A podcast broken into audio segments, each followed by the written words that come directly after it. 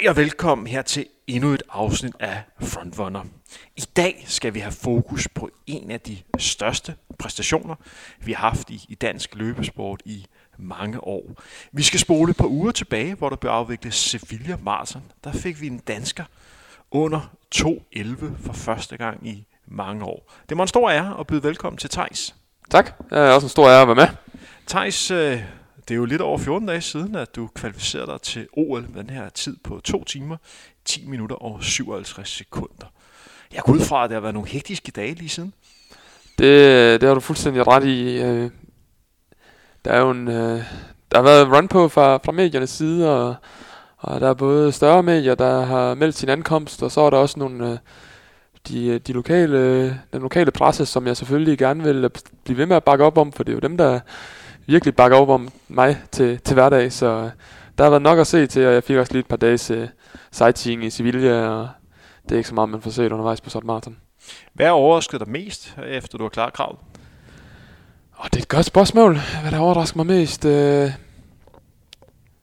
jeg tror, det er, at uh, folk siger ude på uh, mange af mine kammerater, det har sagt, at ikke løbevenner har snakket om det altså ude på arbejdspladserne, at der var mandag, tirsdag, onsdag efter jeg havde, havde løbet noget tid, at der var folk, der egentlig ikke interesserede sig for løb, snakkede om, at ham her danskeren, der har løbet under 2.11. Og det er, det er stort, og så sent som i, i går, forgårs, der blev der offentliggjort, at, at, hvem der var de mest trackede løber ved Sevilla Marathon, og der var den næsten mest trackede bag uh, den spanske løber Javier Guerrero, som satte spansk rekord. Det er stort. Det må man sige. Jeg så godt den, øh, den opgørelse. Ja, det er sgu meget godt gået, Thijs, at du, du ligger så højt oppe. Vi skal lige have lidt fakta på bordet om dig. Ja. Jeg skal også lige nævne, at du har jo været med før, så jeg kan jo spole lidt tilbage og så indvise til nogle af de andre udsendelser, vi har lavet. 27 år. Ja. Medicinstuderende. Yes. Bor i Aarhus. Ja. Født på en gård omkring Skive, men stiller op for Viborg. Født i Holland. Det er rigtigt, ja. Det er rigtigt. Så fik jeg dig. Hvornår, øh, hvornår flyttede du til Danmark? flyttede til Danmark, øh, da jeg var to måneder gammel, så det husker jeg ikke. Men, men derefter kom vi på en gård lige uden for Skive. Yes. Og være dansk mester på alle distancer på, fra 1500 meter op til maraton. Korrekt, hvis man ser bort fra... Øh, altså, 10 km på landevejen har jeg vundet, men jeg har så ikke vundet 10 km cross. Og jeg har vist heller ikke vundet 10 km på 10.000 meter på bane. Men ellers, så men ellers 15, 15, 3, 5, tre forhindring har jeg vel egentlig ret beset ikke. Men jeg er blevet juniormester på den. Det, det må vi tage med. Thijs, kan du egentlig selv huske første gang, vi mødte hinanden? Oh, det må nok være mange år siden. Nej, det er ikke sådan lige umiddelbart. Jeg kan godt huske det. Det var en uh, DT-finale tilbage i, i 2008. Hvor vi det var skide godt. Hvor vi skulle løbe 5.000 meter mod hinanden. Du det, var, da, det var dig og Kleis. Jeg var 15 år gammel og tænkte, hold kæft, de der, de skal bare have røvfuld. Jeg hjernede de første to kilometer, og så gik jeg til Eske College. Jeg tror, der er Kleis tog mig med en omgang. Fire dage senere satte jeg dansk rekord på 3.000 meter for ja, det var, var meget mærkeligt. Det var den der 3.000 meter i Aarhus, var det ikke? Jo. Ja. Øh, kan du huske, hvem jeg slog ved den lejlighed? Du slog Henrik Ingebrigtsen? Yes. Han er 18. Yes. Du løb 8-11, 12 stykker? 8-11, 12 stykker. Nej, hukommelsen svigter mig ikke endnu. Så, så hvad løb du der? Du løb... 8-36. 8-36. Den er blevet taget af Jobel siden. Han, han har nappet, det var sidste Han har nappet, år, han tog den på 8-28, så det er i orden.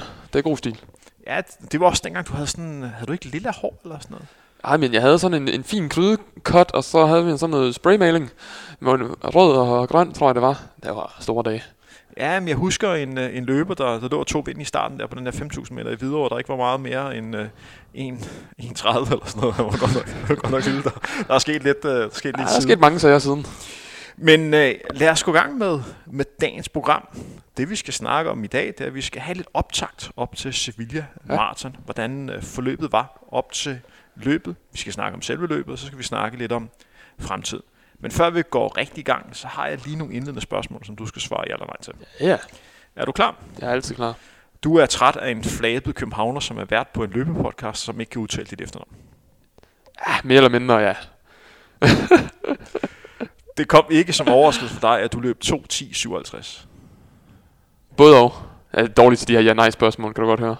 Ja, men vi vil gerne have, at du siger enten ja eller nej. Jeg er ikke overrasket. Nej. Du havde ikke klaret OL-kravet, hvis Abdi ikke havde vist vejen i starten af december. Jeg har klaret det alligevel. Husk, ja eller nej. Du fortryder godt og grundigt, at du kom til at sige, så jeg satte mig lige ned og, og skulle skide på national tv. Nej, nej. Så det har du gjort igen i morgen. Nej, men jeg fortryder det ikke. Du er godt og grundigt træt af, at maratonløbet til OL skal afvikles 800 km væk fra Tokyo. Ja, det er noget pis. Du er så træt af snakken om uh, Vaporfly. Ja. for du mener, at du kunne klare OL-kravet i alle andre sko også. Øh, nej.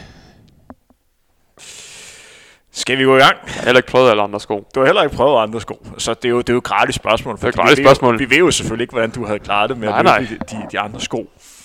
Der er lige en enkelt ting, jeg lige vil, øh, øh, lige vil høre på din svar her. I forhold til Abdi, betød det ikke alligevel lidt, at en anden dansker havde vist vejen? Øh, det er jo lang tid siden, det er jo mange år siden, at vi har haft danskere, som har løbet så stærkt.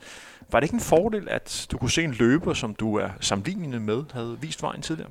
Og det er, Abdi er jo er et forbillede og en, en fremgangsmand, der har hersket på, øh, på landevejen længe, og, og jeg har jo altid vidst, at hvis jeg kan leve op til de samme resultater, som han kan på, på banen, så må jeg jo på et eller andet tidspunkt også få lukket det hul, der var på landevejen, som der har været i mange år.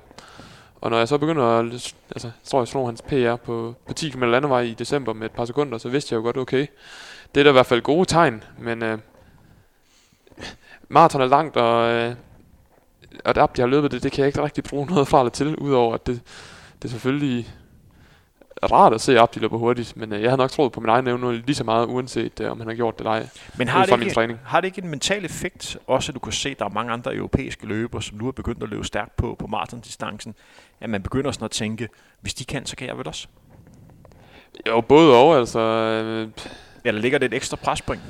Nej, jeg tror, det der er en af, en af årsagerne til, at vi har så mange europæiske løbere, der, der løber hurtigere lige nu. Altså, der er jo måske lidt med den her sko. Men det er også, at det virker som om, at- folk er begyndt at koncentrere sig om de samme løb, og ruterne er blevet bedre. Sådan en som i Sevilla, altså... Det var som om, at hele øh, løbe Europa, der kunne finde ud af at løbe maraton, havde jo fundet ud af, at det var der, man skulle stille start, selvom der ikke er nogen startpenge.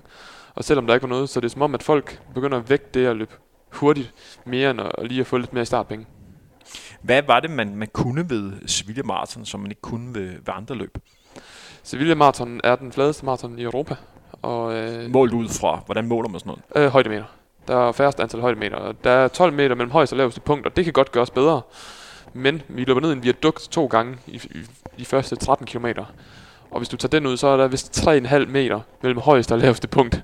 Og det, altså, det, man løber jo ned og op på under 25 sekunder. Hvad med sådan et par meter som, som sving? Er det ikke med i overvejelsen, når man skal finde ud af øh, den hurtigste mar- maratonrute i Europa? Jo, altså, den, øh, den kan jo ikke sige, at den er den hurtigste. Den er i hvert fald den fladeste. Det er svært at sige. Berlin er jo nok den hurtigste, men også fordi de sikkert har et budget til det. Men Sevilla har stort set ikke nogen sving. Altså de sving, der er, de er ekstremt bløde, og man opdager næsten ikke, man svinger. Jeg tror måske, der var en 4-5 sving, jeg lægger mærke til. Og det er uhørt lidt på, på et maraton. Og så er vejret bare verdensklasse på det tidspunkt. Og så ja, var vi heldige med en god hare ud til 30, og, og mange, der havde hørt om, om, at det skulle foregå hernede, og mange, der ikke har fået en krone, eller nærmest ikke engang kunne få opholdet dernede. Men jeg kom og løb alligevel, fordi det var nu, nu var det. Hvis vi spoler lidt tilbage, og så øh, tænker tilbage på starten af oktober. Du har lige løbet verdensmesterskabet i, i Doha, Ja. hvor du blev en flot nummer 31. Yes. Er det ikke korrekt at huske? Jo. Efter et løb, som var lidt anderledes, end Vintal havde, havde frygtet. Ja. Øhm, du havde nok regnet med, at det blev en ekstrem varm omgang. Ja. Især når man tog udgangspunkt i, hvordan kvinderne havde afviklet deres, Og hvordan dagen inden havde været og også. dagen inden været. Da du kommer i mål, hvordan begynder forberedelserne imod det, det næste maratonløb? Hvor, hvornår starter tanken om, mm, jeg skal løbe igen, og hvornår kommer valget på, at det bliver Sevilla? Ja, først og fremmest efter Doha var jeg bare ekstremt glad for min præstation, og det jeg havde sat mig for, var jeg lykkes med. Altså den måde, jeg havde kørt min optak, at den gav, gav pote, og jeg forbedrede min sidning ufattelig meget. Så de første halvanden uge tænkte jeg nok ikke så meget. Der, der skulle jeg bare lige et par dage sightseeing, og jeg skulle lige få friske ben igen, og jeg skulle lige få læsset noget fast food ombord, og, og lidt, øh, lidt øl og vin, og hvad der nu ellers er givet afkald på. Der er lige en enkelt ting, vi lige skal vende i forbindelse med øh, verdensmesterskabet i, i Doha. Øh, placeringen taler for sig selv. Du løb mm. Et rigtig flot løb, men det, som jeg udefra faktisk blev mest imponeret af, og det er også fordi, jeg kender dig så som løber, Du valgte jo at, at løbe rimelig passivt i starten øh, Ja. af, af flere årsager. Det kræver ikke den, den store løbevidenskabelige uddannelse for at finde ud af, at det er en fordel at løbe den sidste halvdel hurtigere end den første halvdel på, på et maraton. Nej. Øh, det er jo bare at- prøve at løbe distancen, Ja, ja, ja. ja. så finder man ud af, at det er en fordel øh, at løbe stærkt til sidst. Men en ting er at stille op i et maratonløb, og så lægge sig ned i den bagerste gruppe for at spare på sig selv, når man er så meget frontrunner, som du er. Mm. Det må virkelig have været svar, svært i starten at ligge dernede, når du udmærket godt var klar over, jeg kunne godt ligge op i frontgruppen, fordi jeg havde form og benene til det. Ja, men det, det er nogle, nogle aftaler, jeg laver. Men var det ikke svært for dig? Jo, det var svært, men jeg, jeg var egentlig af, rimelig afklaret med det, fordi vi havde snakket om det længe inden, og vi snakkede igen om det lige inden. Men en ting er, at man har snakket om det inden, Ja, men når jeg skulle- løbet Jeg, starter, skulle, og jeg skulle til at sige, at jeg tror, jeg, jeg er vokset med opgaven på maraton, fordi jeg måske har en, en, en, en form for stor respekt for maraton. Og, øh, og derfor ved jeg også godt, at øh, man kan vinde mere, end man kan, altså man kan vinde mere ved at lige at klappe hesten en lille smule, end bare at brage den i starten, selvom det selvfølgelig er sjovt. Så øh, jeg tror, jeg vokser med opgaven, øh, også mentalt, og, og stolt mere på egne evner, og forholdt mig til den plan, jeg nu har lagt på forhånd på, på maraton frem for nogle af de andre løb, jeg tidligere, så bliver jeg også ældre og klogere. fordi at øh, vi kan jo bare spole tilbage til her i København. Vi sidder faktisk ikke så langt fra der, hvor øh, verdensmesterskabet i halvmarathon startede i 2014. Kan du huske, hvem der lå og førte løbet efter 8 Yes, det var jeg. Op og, op og give den gas. Så Så, så, men det skete heldigvis ikke til, til, til Doha, og det var på mange måder et, et perfekt løb, som du det som var et rigtig godt øh, løb for mig, og, og for at vende tilbage til spørgsmålet, hvornår bestemte man for, for det næste maraton? Jeg tror, jeg gjorde, øh, vi overvejede Valencia to måneder senere, og det synes jeg måske var lige at presse den lidt, hvis man også tænkte på, at min, min maratonkarriere forhåbentlig skal være lang. Så øh, jeg havde hørt en af de andre løbere, Malcolm Hicks, New Zealander, som var Der. Skarp navn. Ja, det er stærkt. Altså, han var, han var blevet to i Düsseldorf, hvor jeg blev treer. Var 10 sekunder foran mig. Til VM var han også 10 sekunder foran mig. Så jeg tænkte, det var en god mand. Altså også fordi han var ikke bange for... Han tog det store læs i Düsseldorf, for at sige det som det er. Så jeg tænkte, at hvis han tog derned, så har vi da i hvert fald hinanden, så kan det da ikke gå helt galt. Så øh, det var vel en gang hen i, i midten af november, en 3-4 uger efter Doha, at øh, valget faldt på Sevilla. Også fordi, at hvis, øh, hvis Ragnarok var løs, og øh, det skulle gå galt, så, øh, så, så havde man en chance mere i april. Så øh, det var derfor, at øh, vi tog Sevilla. Hvad sådan rent træningsmæssigt, efter du har, har løbet, øh, løbet i, øh, i, i Doha, hvornår kommer du i, i gang med, med træning igen, og, og hvornår får du og Nils Kim, som er som din træner, lagt plan op imod den her OL-kvalifikation? Fordi på det her tidspunkt står du med en personlig rekord på øh, to timer, 14 minutter, er det ikke 17 sekunder? 18. 18 sekunder, ja. som du havde løbet i, i Düsseldorf, og der var meldt krav ud, for at være sikker på at komme til OL, så skulle man løbe to, under 2.11.30. Det er alligevel et hop, der skal, der skal tages. Jeg er også godt klar over, at der var noget rangliste og noget andet, man sådan kan, kan samle point på, men det viser sig rimelig hurtigt, at man skulle ud og løbe stærkt for at komme til maraton. Ranglisten var allerede hurtigt, hu- rimelig hurtigt væk. Og øh, så derfor vidste vi, at det var de to 11,5, og jeg vidste også, at jeg var i bedre form, da jeg løb Doha, end jeg var i Düsseldorf. Det kunne jeg se på mine træningstider. Så, Hvis vi nu snakker om øh, dit løb i, i Doha, hvad vil du selv skyde dig til, at du var i form til at løbe, hvis der var perfekte forhold dernede? øh, I Doha, jeg har lagt til omkring 2,12 høj, 2,13 lav. Jeg, jeg er lidt over et minut bedre, end jeg var i Düsseldorf. Også fordi man har fået lidt erfaring. Så Målt ud fra. målt ud fra mine træninger. Det- Hvor lå du henne, hvis man sådan kigger på, at du har øh, nået din træningsmax? Hvor før løbet i, i Doha, hvor, hvor tæt synes du, du var på øh, den her træningsmax? 85 procent. Efter Doha, hvor meget måtte du så skrue den op? Det var jo øh, det, var det, der var det tricky ved, ved opbygningen mod, eller, eller træningen frem mod Sevilla. Og som Niels Kim fint har, har sagt, det, det er jo det der med at, at træne 99,5 procent for at få det maksimale ud af det, men ikke at træne 101 procent, for så bliver man måske skadet. Desværre er bare, at man ved ikke, hvor 100 procent er henne. Så vi har taget nogle, nogle chancer i løbet af, af efteråret. Sådan måske faktisk hen fra december og januar, det er der de større, større chancer er blevet taget. Og det er der, hvor jeg har løbet noget, noget mængde og noget kvalitet, hvor, som, som har gjort mig i stand til at løbe den, den tid, jeg nu har gjort. Hvad vurderede I sådan rent træningsmæssigt, der skulle til for at komme ned og løbe så stærkt? Uh, vi lavede en, en vurdering af, at uh, først og fremmest, så vidste vi jo, det var cirka 306 per, per kilometer. Ergo, så for et, uh, et maraton, altså det er utopisk at tænke, at man løber 306 hele vejen. Så vi, vi vidste i hvert fald, at 300 per kilometer, det måtte ikke være vanskeligt for mig. Så vi lagde faktisk en del træning ind i omkring 300, eller 258, 15 gange 1000, øh, 7 Som er gange vel 2. det, som mange kalder for tærskeltræning. Tærskeltræning, ja. Og så, og så har vi, og det kørte vi egentlig, man kan sige, hvis man sådan skematisk kigger på det nu, nu springer jeg lidt i det, så de første to-tre uger efter øh, Doha, så tog vi den med ro. Jeg har lavet sådan en ny regel, en ny tommelfingerregel, at den første uge efter et maraton, der skal man drikke flere genstande, end man skal løbe kilometer. Det er en god regel. Jeg tænker, det er en, det er en fin regel, som jeg, som jeg efterlever. Og så gik der to uger, hvor jeg stille og roligt trapper op. Og så løb jeg noget crossløb i november og december, hvor jeg også passede mit studie med noget klinik, og hvor jeg løb en del bakke træning, fordi vi havde erfaret, når jeg tog til Kenya senere på året, at jeg ofte der er meget kuperet, så vi prøvede at være på forkant, at jeg fik meget ømme lår og meget, altså, og blev meget hurtigt øh, lidt ramt dernede, når jeg gik op. Et, skruede på mængden, men samtidig også løb mange flere højdemeter.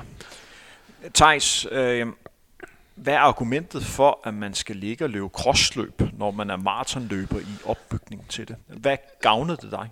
Crossløb giver noget, noget alsidighed, det giver noget styrke, det, og det er, det er sundt ikke altid at fokusere kun på tider. Altså når man så ligger og løber bakkeintervaller, man ligger og løber skovintervaller, så kigger jeg ikke på tiden, så løber jeg omgangen, og så løber jeg for eksempel i 35 minutter i alt, uden at tænke på, om jeg løber det ene eller det andet, fordi det er meget svært at sammenligne tider på cross fra både cross-træning, men også cross-løbende. Men kan du forstå, hvorfor der er nogen udefra, som undrer sig lidt over, at man prioriterer at løbe cross, når den store satsning hedder OL, og man har taget skridtet som maratonløber? Ja, det er, altså man kan sige, hvorfor løber jeg ikke et hurtigt halvmaraton i stedet for, eller finder en 10 km eller sådan noget. Og det er fordi, cross er ikke min, min styrke, lad os, sige, lad os sige det sådan, det er ikke der, jeg er bedst. Jeg har en, en god løbeøkonomi, og det, ja, den fremmer mig ikke lige frem på, på et crossløb, hvor der er meget mudder eller mange bakker. Og, øh, og det er en af mine svagheder, og jeg tror, det er, rigt, det er vigtigt for mig også at blive ved med at arbejde der, hvor jeg er dårligst. Også øh, både fysisk, men også mentalt. Altså jeg tror, jeg, jeg lærer meget mentalt af at faktisk måske komme til et EM, hvor jeg faktisk fik decideret klø, og det var faktisk ringe det, jeg laver, sammenlignet med meget andet, jeg blev nummer 60. Og jeg tror, det er vigtigt for mig at se at blive slået af for eksempel sådan en som Jakob Dybdal, at, at træerne ikke vokser ind i himlen, fordi det, det holder mig, mig skarp så, og nede på jorden. Så du kan bruge det nederlag til noget i træningen, for det giver dig energi? Ja, og jeg tror også, selve crossløbene og træningen giver noget. Man bruger lidt nogle andre muskler, og man, man, man bruger nogle af de små muskler, og man skal kompensere lidt, frem for bare at ligge i sit eget fuldstændig perfekte løbestil ude på landevejen. Fordi nogle løber vil jo nemt kunne slå lidt, ud af, øh, slå lidt op i banen, når de lige pludselig øh, får en, en dårlig oplevelse. Jeg kan huske tilbage for mig selv, at, at hvis jeg har haft et, et dårligt løb, så må man godt blive sådan lidt opgivende, og bare tænke, der kan det også være lige meget. Sådan, er andre, sådan har du det ikke? Nej, jeg, det, det, er jo lidt ærgerligt, at jeg nærmest skal løbe et dårligt crossløb, inden jeg løber et godt landevejsløb. Det er jo sådan blevet kutume de sidste halvandet to års tid. Og, og, øh, men, og der må jeg lige nævne, at det du refererer til her, det var verdensmesterskabet. VM Cross og, og EM Cross. Men det har også været på ruter, som ikke har passet mig personligt. Og, og det er jo svært at, at gøre så meget ved. Man kan jo træne det, man vil, for at blive, blive bedre på det. Men nej, jeg, jeg, jeg er godt klar over, at øh, jeg tror, jeg har været med til at få så mange nederlag efterhånden, at jeg er rimelig rolig efterhånden. Jeg takler det rigtig fint. Det er også bedre, end jeg gjorde for fem år siden. Og så har jeg en træner, der, der, der virkelig, altså, Niels Kim er virkelig god til at bevare fokus og bevare, bevare gejsten og sige, men virkelig fremhæve de gode ting ved det og sige, okay, men altså træningsperioden op til EM var, var rigtig god. Altså du blev stærk på bakkerne, du så, der skete noget med din løbestil, og du kom lidt mere op på tæerne. Hvad er jeres styrker som træner atlet? Vi supplerer hinanden ufattelig godt. Altså man kan sige, øh, sige om Niels Kim, jeg kan sige mange ting. Altså han er en meget bestemt mand. Men han... Øh, og det mener du lige frem? Ja, det mener jeg. Men han er ufattelig engageret, og han, han tænker vi, altså, han tænker alle scenarier igennem, sådan, øh, og så prøver han at fremlægge den, og så snakker vi om den også, hvor vi skulle tage hen, for eksempel inden Doha. Og så, så siger han, gå hjem og tænk på det nu. Så gik jeg hjem og tænkte på det nu, vente med, med Julie derhjemme, og måske med nogle andre, og så vendte jeg tilbage med, med et forslag, eller hvordan kunne vi modificere det. Og sådan snakker vi frem og tilbage om den viden, vi nu hver især har. Og så finder vi frem til den bedste løsning, som vi begge to tror på i sidste ende, og dermed har det bedst med. Når I sidder og sparer om træning, er det så Niels Kim, der, sådan, der siger, sådan her er det, det kan ikke diskuteres, eller er det mere op til sparring? Men jeg, jeg tror heller ikke, han er en, en træner, sådan i bogstaveligste forstand, at han udgiver et træningsprogram, og så følger man det. Han øh, ser sig selv som en, en mentor eller en coach, hvor, hvor vi kan snakke om ting. Altså han, siger, han siger et, jeg kan jo ikke mærke din krop. Altså, det, i sidste ende er det mig selv, der er ansvarlig for min krop, og give, give ham feedback, som han eventuelt kan bruge. Og øh, jamen, så vi, vi snakker meget frem og tilbage, og han er god til at følge op dagen efter. Altså, vi snakker jo jævnligt øh, to-tre gange om, om ugen, og han cykler meget med, og så ser han også nogle ting. Han, det er ikke altid, han siger det, mens vi gør det, men det kan være, han siger det bagefter, har du tænkt på det her? Som, som ligesom kan sætte nogle refleksioner i gang hos mig. Også, og så øh, det, man, det er han virkelig dygtig til, det er, at man, når man kommer hen mod løbet, at man virkelig glæder sig. Han kan virkelig bringe noget engagement og noget energi. Og jeg tror, at alle, der har været, været trænet af ham, de skal skrive under på, at når de, står, når de skal løbe løb, så glæder de sig. Det er følelserne ude på, på tøjet, når vi snakker uh, Niels Kim. Det er, det er virkelig engagement. Hvis vi sådan skal være endnu mere konkrete, og så tage udgangspunkt i den træning, som du lavede op mod Sevilla. Jeg ved, at mange af dem, der sidder og lytter med, er meget interesseret i at høre om, hvordan du mm. bygget op ren træning. Først og fremmest, jeg har fået et, et spørgsmål, som er gået igen i mange. Hvis du skal placere din træning i en eller anden træningsskole, hvor vil du så, så selv placere den? Ja, altså, Niels Kim er jo firm believer of uh, Arthur Lydiard, og det er nok, nok noget i den stil med, at vi har en, en, en vi havde en forholdsvis skarp periodisering, der hed en, cirka en måneds rolig optrapning af træning efter Doha. Så havde vi halvanden til, til to måneder med, med bakke. Halvanden, lad os sige seks uger. Så havde vi seks uger med, med det, vi kalder rigtig meget tærskeltræning. Det vi snakkede om før med nogle, nogle 1000 meter og nogle 2000. Rigtig meget omkring det der 3-0 fart. Og så de sidste 3-4 uger op til specifik fart. Så det er meget sådan blokinddelt. Og jeg skal lige høre, når I sidder og snakker om tærskeltræning, jeg går ud fra, at det er sådan lidt mere på fornemmelse, hvor I gætter jer frem til, hvad tærskelen er. Der er vel ikke en test, som, som I bruger som grundlag til det? Nej, vi, vi, vi, har nogle, vi har en idé om en formodning om, hvor den cirka ligger. Vi har været igennem nogle test, ikke, ikke de seneste år. Men man skal også huske på, at det kan godt være, at tærskelen er cirka defineret som det, man kan holde i en time. Det kan jo godt være, at når jeg løber konkurrencer, at det måske er 3-0. Men det kan godt være, når jeg så ligger og træner efter 8 timer på, på skolebænken en dag, på den dag er det måske ikke 3-0, der er det måske nærmere 3-0-2 eller 3-0-3. Og altså, så man skal hele tiden modificere det efter de, de forhold, man er, man er i. Når du, når du hører sådan rundt i, i løbeverdenen, når det bliver snakket om det her AT-fart, synes du ikke nogle gange, at det sådan bliver lidt mere forstået? Jo, det tager lidt overhånd over sig, hvad, hvad test kan efterhånden. Altså, det er jo fint at, at have en rette snor, men noget af det bliver også på, på fornemmelse. Men du var i gang med at beskrive jeres, jeres Ja, så træning. vi havde fra at hele november gik rigtig meget med at løbe bakker og noget fartleje i skoven, uden at det blev for specifikt med, med tider. Også frem mod det her EM-cross, som lå i 10. december. Og så tog jeg en 4-5 dage, hvor jeg lige... Øh, jeg faktisk øh, næsten ikke lavede noget som helst. Der var i klinik, og jeg var virkelig ramt efter den der EM-cross, der var virkelig hård. Og så startede den her fra midten af cirka 14. 15. december. Så startede den her periode med, med 7 gange 2 km, og 15 gange 1 km. Øh, ja, og vi, vi, vi er sådan set meget simple i vores, vores træning. Vi går ned, og så løber vi 15 gange 1 km, og så gør vi det igen ugen efter, og så gør vi det igen ugen efter, og så gør vi det igen ugen efter. Så der er ikke så stor variation i, øh, i træningspassen? Nej, det er, og, og for eksempel i Kenya trapper vi det op ved den første uge, var det 12 gange 1 km, og så ugen efter var det 15 gange 1 km. Når du løber intervaller, Thijs, har du så fokus på, at du skal holde et, en bestemt hastighed, eller er det mere dagen, der afgør, hvor hurtigt du skal igennem det intervaller? Øh, både og. Altså, vi prøver, når, når altså Niels Kim sagde, at hvis for eksempel jeg skulle løbe 15 gange 1000, hvis jeg kommer over 305 km, så kunne de godt stoppe, fordi så fik jeg ikke mere ud af det. Altså, så siger han, så, så er jeg simpelthen for træt. Og øh, så, så en af gangene, et par dage inden Paris-løbet, som jeg løber 29. december, der, der stoppede jeg efter 10. Det var juledagen, det var mørkt, jeg var træt. Jeg kunne se nummer 10 eller 11, der løb jeg op 306, og så var sådan, okay, nu, vi stopper, mens lejen er god. Så der er sådan nogle rammer cirka, men om det lige hedder 302, 303, eller om det hedder 258, det kommer jo sandt på vind og vejr. Jeg har jo en, en tidligere udsendelse været lidt ude med riven efter, hvor, hvor meget fokus der er på kilometer herhjemme. Mm.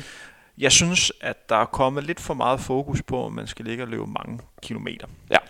Der er ingen tvivl om, at hvis man gerne vil blive god, så er det jo en god forudsætning, at man løber stærkt. Det jeg mener, det er, at der skal være en fornuftig progression i ens træning. Og, og ens kilometermængde skal også nogenlunde passe, hvor det er, man ligger hen rent niveaumæssigt. Og det var der, hvor jeg argumenterede for, at hvis du kigger på herrenes, så er der nok tre løber lige i øjeblikket, som har et niveau herhjemme. Måske fire, der er en, der har taget sig ryg, hvor kan man argumentere for, at kilometeruge omkring 200 plus Giver er vejen frem. Er du enig i det? Ja, det, det er jeg enig i. Jamen, øh, selvfølgelig skal man løbe en vis mængde, og man kan bogstaveligt talt sige lidt, at næsten enhver idiot kan skulle træne to timer om dagen. Det er, hvor meget man reducerer. Det er bare ikke, for mig er det ikke optimalt at løbe 200 i en uge, hvor jeg så også har klinik.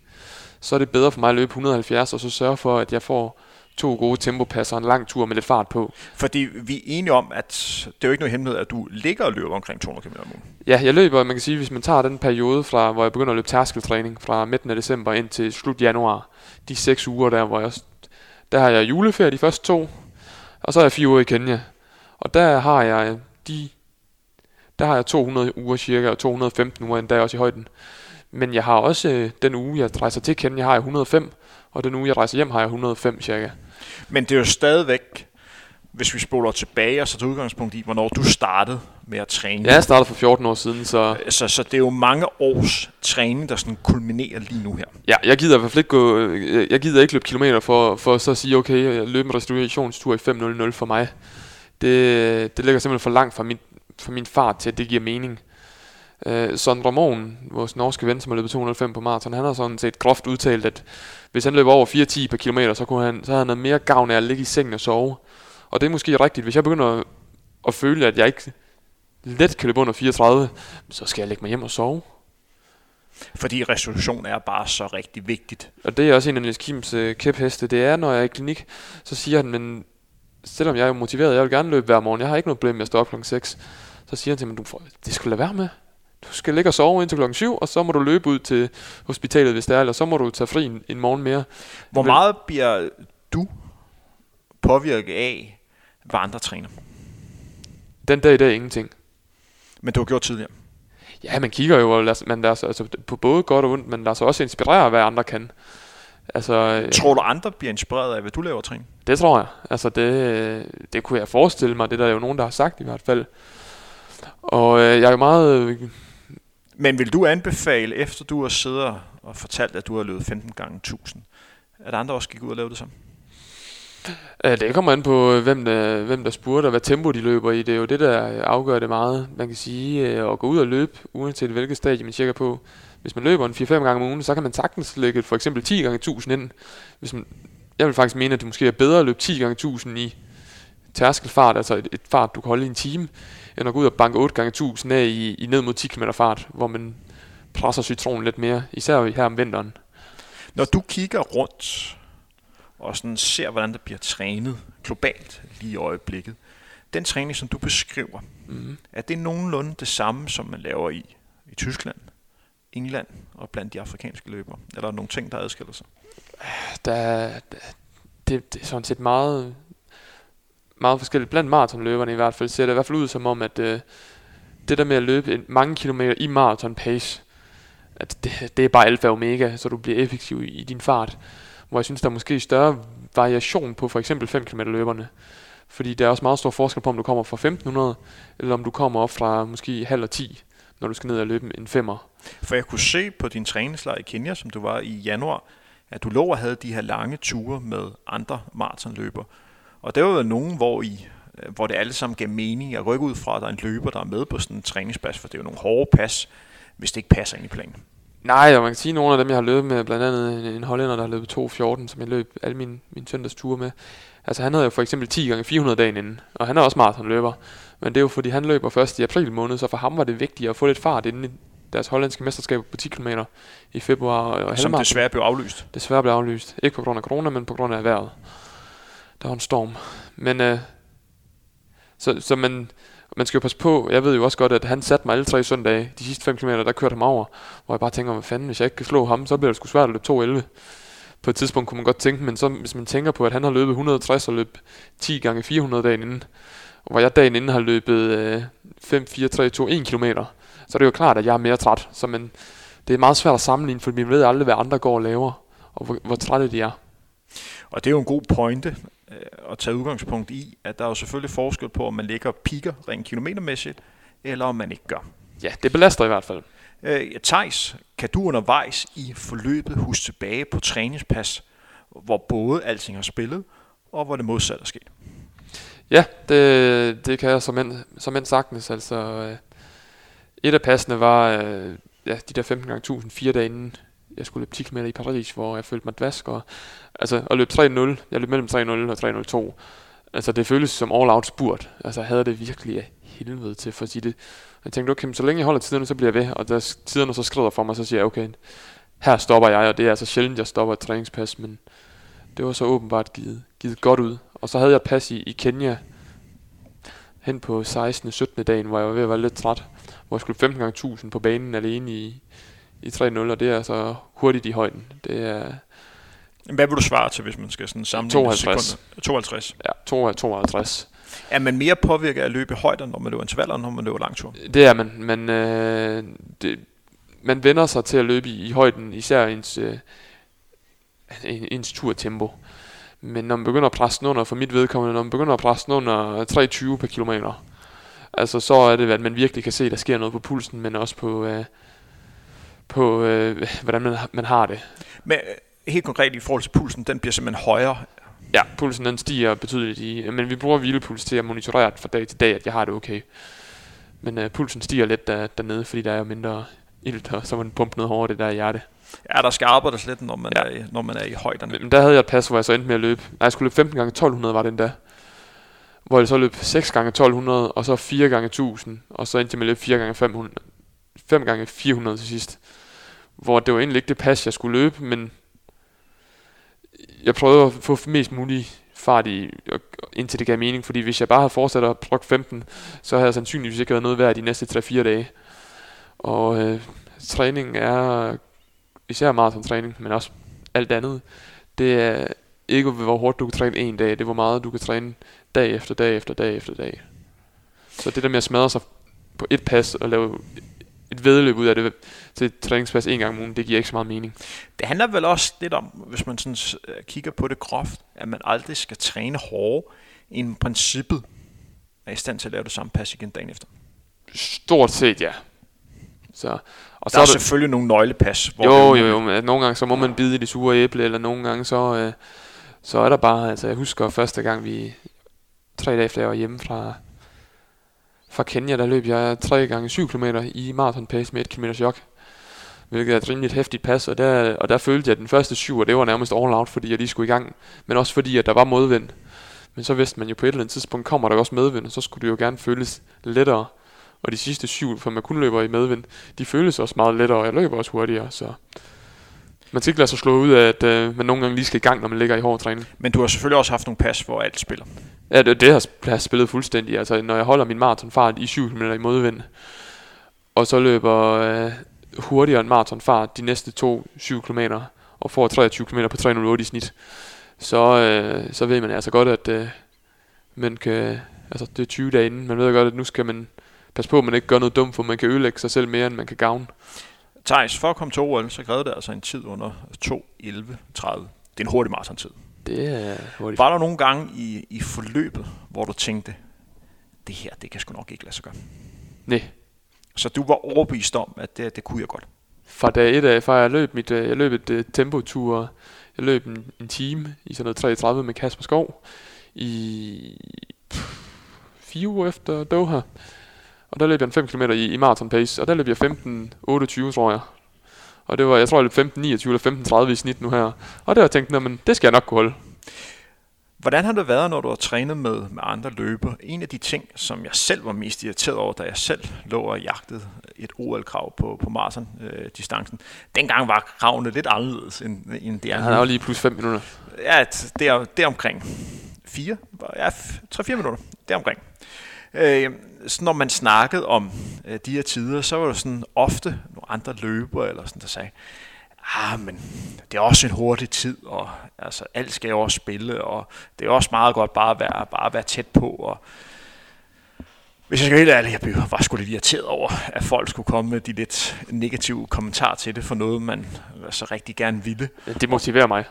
Det motiverer dig. Ja, det motiverer mig, og så er jeg nået til et punkt igen, at øh, hvis jeg skulle bekymre mig om, hvad alle folk troede, og gik og sagde om mig, så, så vil jeg gå ned med, med psykisk sygdom, tror jeg. Altså. Der bliver sagt ting, og nogle gange er det jo ikke min på den måde. Og, så øh, hvad folk siger og snakker, det må de bare gøre. Altså, øh, jeg tager de klap på skuldrene, jeg får. Dem tager jeg med. Dem, der siger noget andet, det, det praller jeg på mig. Thijs, nu er vi ved at nærme os der, hvor du tager ned til Sevilla. Allerførst så tager du et lille stop i Barcelona, øh, hvor du skal øh, hvor du skal have de sidste forberedelsesløb op til, til maratonløbet. Vi sad her i en udsendelse, hvor øh, undertegnet, Mads Tersbøl, som du også kender godt, altså, og så Søren Rosenberg. Har du nogensinde mødt ham? Jeg har ikke mødt ham, men han er, han er veltalende på podcasten. Han er, han er en af de personer herhjemme, der går allermest op i løbet. Ja, det kan jeg godt høre. Han er en af de personer, som kan finde på at sætte sit vækkeur til at ringe klokken 2 om natten, fordi nu skal han til maratonløb for hjemme. Ja, det er skide godt. Så, så, så er man allerede inde i varmen. Det kan man godt jo, jo, det kan godt lide. Men der sad vi og snakket om argumentet for, at du skulle løbe Barcelona ja. halvmarathon som en del af forberedelsen op imod øh, Sevilla. Generelt kunne vi jo godt forstå, hvorfor du skulle løbe det her løb, men jeg var personligt bekymret for, at det her det også kunne få en negativ indflydelse på din, på din løb. Ja. Fordi du kunne tage en negativ oplevelse med ind på den sidste afgørende uge, fordi den uge er fandme vigtig. Ja, og det kunne jeg også have gjort derhjemme. Og øh, man kan sige, en af grundene til, hvorfor jeg skulle til Barcelona, det var Julie, min kæreste, som er, er, er god løber også. Hun skulle løbe halvmarathon, hun er så desværre blevet skadet. Så vi havde booket turen til Barcelona, og så skulle vi flyve videre mandag til Sevilla, eller en, en halvanden time uden for Sevilla, hvor jeg så vil opholde mig lidt væk fra al sygdom herhjemme i uge 7 og 8. Så, og, jeg, og det, det pas, jeg kører 2 gange 10 km med en kilometers jog, det var det samme, jeg ville have kørt herhjemme.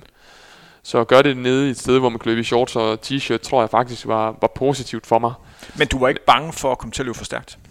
Nej, for det er jo, altså, det er jo bare at kigge på ud og tage dig sammen. Altså det er ligesom at, vi nævnte tidligere, ikke at lægge sig for sit maraton længere. Altså jeg er vokset med opgaven, og, og når vi sætter os ud en plan, Skim og jeg, så, så overholder vi den. Vi har en gensidig respekt for, at, øh, at det er sådan her, tingene kører, og, og jeg kan jo godt se, at det, hvad gavner det for mig at løbe, løbe et halvt minut hurtigere den dag?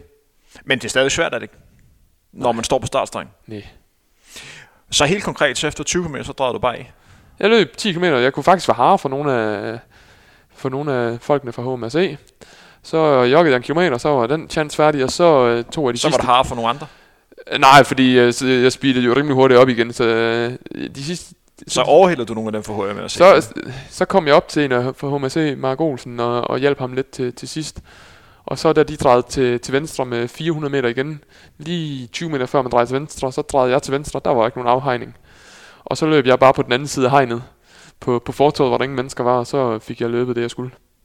Hvor meget ligger du og mærker efter din, din krop, når du ligger og laver det, man kalder et virkelig et form boost, sådan rent mental pas, fordi det her, meget, eller det her afgørende pas er jo det pas, som du går ind i den mest afgørende uge med. Ja, altså, man, øh, det her pas har, har spillet for mig alle gange, og det giver, altså ligesom alle mine marathons egentlig har, ja, har virkelig gået godt, og, og det giver noget selvtillid, at man ved, at man har en model, der fungerer. Ja. Og jeg mærker, ja selvfølgelig mærker jeg efter, og, og problemet for, var dagen inden. Ja. Fordi øh, vi skal slå en ting fast, at det er jo ikke en walk in the park at gå ud og løbe Ej, to gange 10 km omkring 31 minutter. Jeg løb det halvmarathon på, på 65 høje. Øh, med en kilometer jog. Og hvor, hvis du skulle sende, sætte procenter på, øh, hvor presset var du der? På opvarmning, øh, 95-98 procent, jeg havde det helvede til, fordi jeg ikke havde det sådan skide godt. Så da jeg kom i gang, 80-85 procent. Altså, hvis der var nogen, der havde sagt til mig, at jeg skulle løbe 3 gange 10 den dag, så havde jeg bare gjort det. Men altså, det skal man også kunne. Så tager du så til, til Sevilla ja, og, øh, gør dig, udenfor. og gør dig klar øh, til, til maratonløbet. Hvordan havde du den der uge op til? Ja, men, øh, Var det ikke en lang ventetid? Vi tog øh, til Los Canos de Meca, som er halvanden, kilometer, eller halvanden time syd for Sevilla. Og så gik manden, den gik jo mere at rejse, mere eller mindre, så så sov man længe, og så fik man lige handlet lidt, og så løb man sin ture, og så fandt man et nyt sted og kiggede lidt på et kort, hvor der er godt at løbe. Så øh, en af dagene, så havde jeg trænet om, om formiddagen og skulle ikke lave mere. Så tog vi til den, en, en by, der hedder The White Village. Og så gik vi rundt der, Julia og jeg, i et par timer og, og fik os noget god mad om aftenen. Og jeg synes faktisk, det var meget afslappende, og, og fordi der, man var et nyt sted, så, så gik tiden ligesom rimelig hurtigt, og på den på, samme tid fik man også slappet af. Man fik ikke lavet alle mulige sidespring. På det her tidspunkt så du dig selv som en løber, og det er vigtigt, at du forstår mit spørgsmål korrekt, som en løber, som allerede var til OL og kunne miste den her drøm, eller som en løber, der kunne vinde muligheden for at komme til OL? Ja, at, at være i Tokyo, eller hvis man kan sige det, eller allerede have forberedt sig på det, det havde ikke strejfet mig det et sekund. Fordi nogle gange i sådan en forberedelse, der kan man nogle gange tænke scenariet så meget igennem, at man allerede selv ser dig der her. Jeg havde, næsten heller, jeg havde heller ikke planlagt noget efter, efter Sevilla. Det var et uh, du og dig moment for mig. Altså, jeg, jeg så, altså, jeg har aldrig tænkt på at skulle til, til OL, så fordi det er, bare, så, det er bare urealistisk at tænke på noget, man ikke har gjort. Så du så som, at, at det her, det var noget, du kunne vinde? Altså, jeg gik ud til løbet for at prøve at løbe den kvalifikationstid. Og det var gulderåden for inden, øh, for inden øh, af maratonet, hvis alt spillede. Men jeg ved også godt, at man kan få en krampe ved 41, og så kan det være lige meget, om man har lagt til løbe eller krav de første 41. Hvad med dit, øh, hvad med dit studie? Vi har jo slet ikke snakket om, at du er jo medicinstuderende. Åh jo, ja, det svarede jeg ja på i starten. Ja, det, det er jo ja, rigtigt. Jeg går ud fra, at du stadigvæk er temmelig på studiet. Jo, men, jeg studerer øh, altid. Men øh, skulle du ikke læse det noget? Nej, jeg har fået lavet det sådan, at jeg kørte 7. og 8. semester på kandidaten. Dem tog jeg fuldtid. Og 9. semester nu her, det var så i efteråret, og så tager jeg det igen i foråret her. Fordi der er omkring 15 ugers klinik. Så er jeg ligesom delt klinikperioden op, og så øh, det pensum, der skulle læses, det sørgede jeg for at få læst i, øh, i efteråret, mere eller mindre efter Doha, og i løbet af min juleferie derhjemme. Så Fordi, jeg har været igennem pensum stort set. For du får det til at lyde så nemt at være medicinstuderende, man helt glemmer, at du rent faktisk er indskrevet på måske en af de mest hårde studier, vi overhovedet har hjemme. Det, det, det er også indgangspunktet. Hvis man virkelig vil lære alt ned til mindste bagatell og detalje, jo, men så sidder man i bøgerne øh, håbløst længe. Men problemet er, at det, der skal til for at gå fra måske op til at få det, i hvert fald to cifrede karakterer, det er sådan nogle små ting, som man alligevel ikke husker, når man begynder at putte mere viden i sig det næste semester. Så jeg prøver at holde på sådan en gedin syver, som er flot karakter på medicinstudiet. Det er flot at bestå, det er jo nok til at blive læge. Thijs, første gang du mødte øh, din, øh, din kommende svigermor, præsenterede du dig selv som uh, kommende læge, eller uh, løbestjerne, eller Thijs for, for Jylland? Jeg tror bare, jeg præsenterede mig som Thijs Julis kæreste. Så det var ikke, det var ikke sådan, det er mere på, hvad for en kasket du tager på, når du præsenterer dig selv? Det ved jeg sgu egentlig ikke, det må vi have hende med, og se om hun husker det. Jeg tror, jeg tror, øh, jeg tror ikke, jeg præsenterer mig som nogen det. Jeg tror bare, jeg præsenterer som Thijs fra, fra Viborg som Thijs fra Viborg. Ja, det tror jeg, det er der. Lad os øh, gå lidt videre. Nu er vi fremme til selve løbsdagen. Ja. Hvordan var vejret den her dag? Jeg kan fortælle dig, at det var ekstremt blæsende i Danmark. Ikke så overraskende. Nej, ikke overraskende. Det har været noget, noget lortevejr. Jeg, var, jeg frydede mig over at sidde nede i Spanien den sidste uge op til maratonløbet, fordi Brabrandstien, som er mit yndlingssted til maraton, det var oversvømmet. Men i, i Sevilla, det har vi jo set de sidste par år, gennemsnitstemperaturen dernede i den jeg vidste, at vi skulle løbe halv ni. Mellem klokken 8 og klokken 12, der var gennemsnitstemperaturen 13 grader de sidste fire år.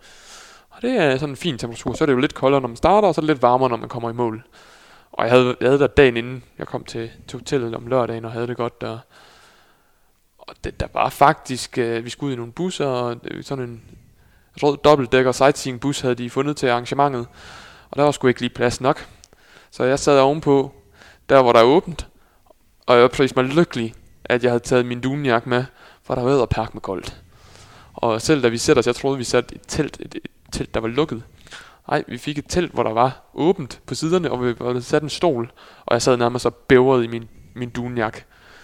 Hvor meget snakker du med de andre løbere her? Øh, I bussen sad jeg og snakkede med Tidrik Nurme, en, en estisk løber, som har været med til OL i 2016 på maraton. Ja, han lå og kæmpede med Jesper Favsgaard på det tidspunkt. Nej, ja, nej, nej, han var med i 2012, tror jeg også. 2012 også. Ja. Ja, det, det, jeg ved, at han var med i, i, i 16, og jeg ved også, at øh, han havde løbet 2.13, og ham snakkede jeg lidt med, og han løb også 2.10 lav.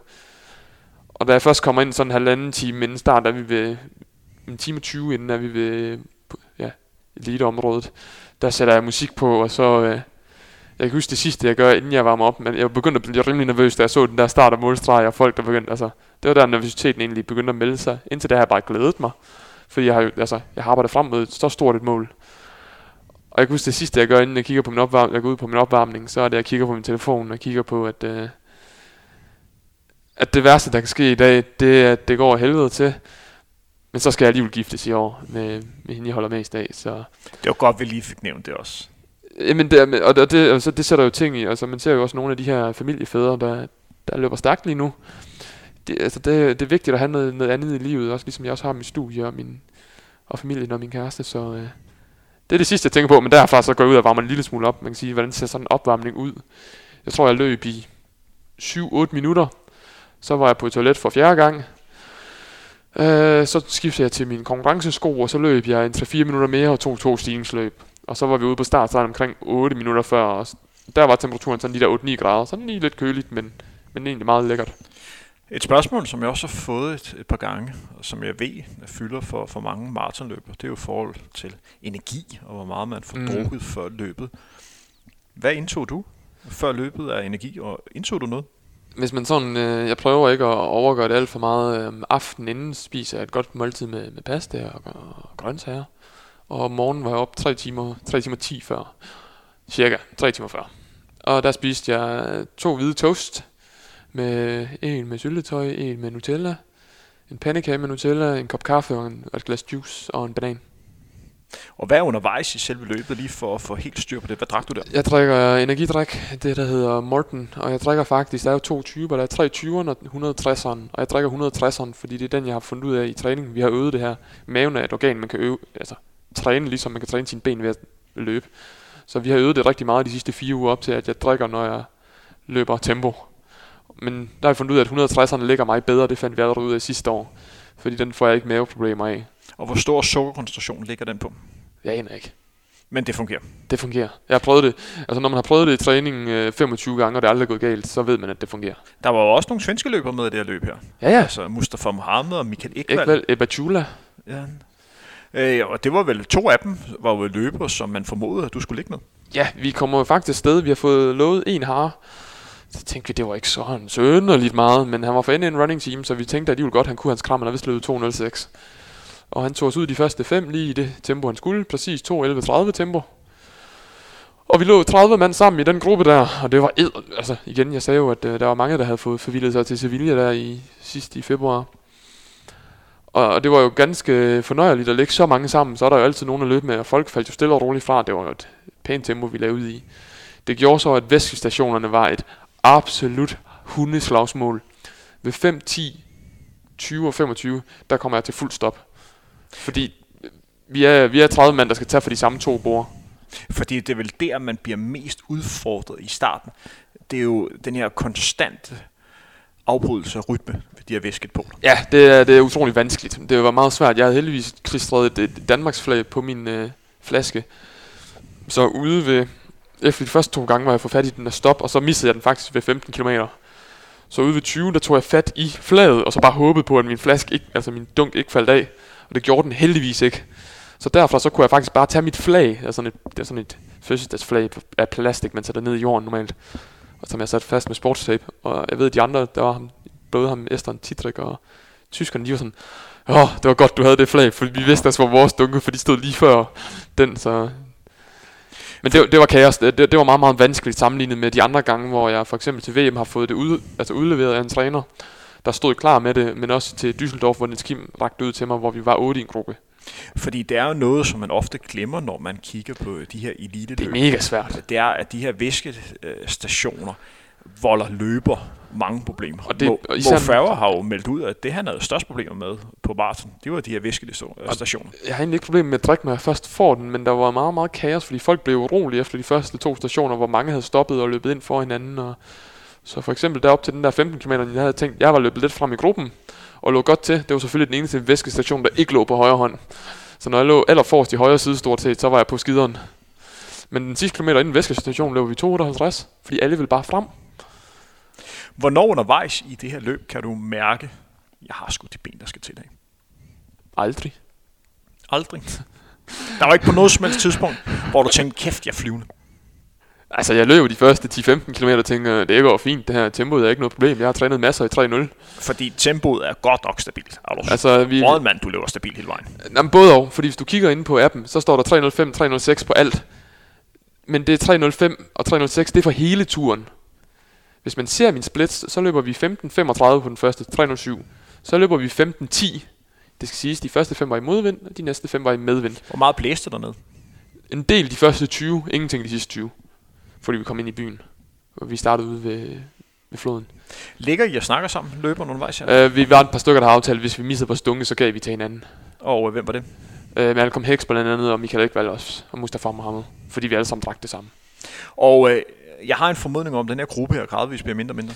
Ja, allerede efter en 15 km, så begynder der at falde de første 8-10 stykker fra. Er der nogen som helst tidspunkt, der du begynder at tvivle på, at det, er det gøre? Nej. Man kan se, altså, eller, er det både og, fordi ude ved 17, der får jeg lidt ondt i maven og tænker, hmm, det var sgu ikke så heldigt det her. Det var ikke sådan lige planlagt. Så gik der 5 minutter, så fik jeg det egentlig bedre. Og så kan jeg se, at vi runder halvmarathon i 65-20. Vi lægger til at løbe 2.10.40. Hvornår begynder du at tænke, jeg er godt nok tæt på det ord? Altså ud fra kilometer 12 af begynder jeg at regne på, hvor mange, mange sekunder jeg har i banken. Jeg bruger jeg hver kilometer på fra derfra, og så hele vejen ind de sidste 30. Men øh, der, hvor løbet rigtig starter på, på maratondistancen, Det er, det, er, det, er to, det er 32 km transport og 10 km konkurrenceløb. Og hvordan havde du, da- I kom ud på omkring 32? Uh, jeg var blevet sat af gruppen i mellemtiden, eller sat og sat. Jeg skulle på toilet. Det har alle nok efterhånden hørt om. Nå, Så, det tror du lige frem. Ja, det har været halvanden million har set det på- million på har set det på natholdet. Det er skide godt. Men at, nogle gange, så skal man jo. Og når man skal, så skal man. Og så må man jo komme videre og tage den derfra. Så jeg kom til at ligge alene de sidste fje, den sidste tredjedel for 28. Thijs, jeg stopper dig lige her. Hvor lang tid tager sådan noget her? Og lige at sætte sig ned i konkurrence? Max 10 sekunder. Max 10 sekunder. Ja. Og øh, efterfølgende, hvor hurtigt er man så op i sin egen rytme igen? Jeg løb 3-0 på næste kilometer. Så, så øh, jeg har jo snakket med nogen, der rent faktisk mente, at det var en lille fordel for dig. Altså, jeg fik det bedre. Jeg havde ikke kunne gennemføre, med det, hvordan jeg havde det kilometerne op til, jeg lavede det der pitstop. Altså, det, så var jeg ikke kommet i mål. Så, Men det, det gjorde jo, at du kom til at ligge alene, lidt alene på det tidspunkt. Ja, men altså, når der ikke er noget vind, og man ligger i 12 grader, altså hvis man ikke kan holde til at løbe de sidste 12 alene, øh, så, så er man sgu ikke god nok. Men du kommer så op til nogle andre løber og lægge med. Øh, der er to, der- gruppen løber væk fra mig, der er to løber, der overhaler mig. Ham den ene får jeg overhalet inden for de næste 3 km. Og så ligger der en på mellemhånd, som jeg aldrig kommer op til. Han kommer faktisk op til gruppen foran mig. Så jeg, derfra ligger jeg faktisk bare alene. Men jeg kan jo se, at der er et par stykker, der nogle gange falder fra op foran. Og Blandt den- andet et par svenskere. Og den gruppe, der ligger foran, det er den gruppe, der kommer ind i lige omkring 2.10. De kommer alle sammen omkring de der 2.10-10. Altså, de ligger fra 2.10 lav til 2.10-20. Og, og det er der, hvor Mustafa Mohammed om Esteren ligger, som du Og snakker Malcolm Hicks også, som jeg har været. Og, så, og den var jeg også kommet i mål med ellers, det er jeg sikker på. Ja. Vi bliver nødt til lige at nævne Mustafa Mohammed, for jeg synes godt nok, hans løb var 40 år, imponerende. svensk rekord. PR med to minutter, det er sgu i orden.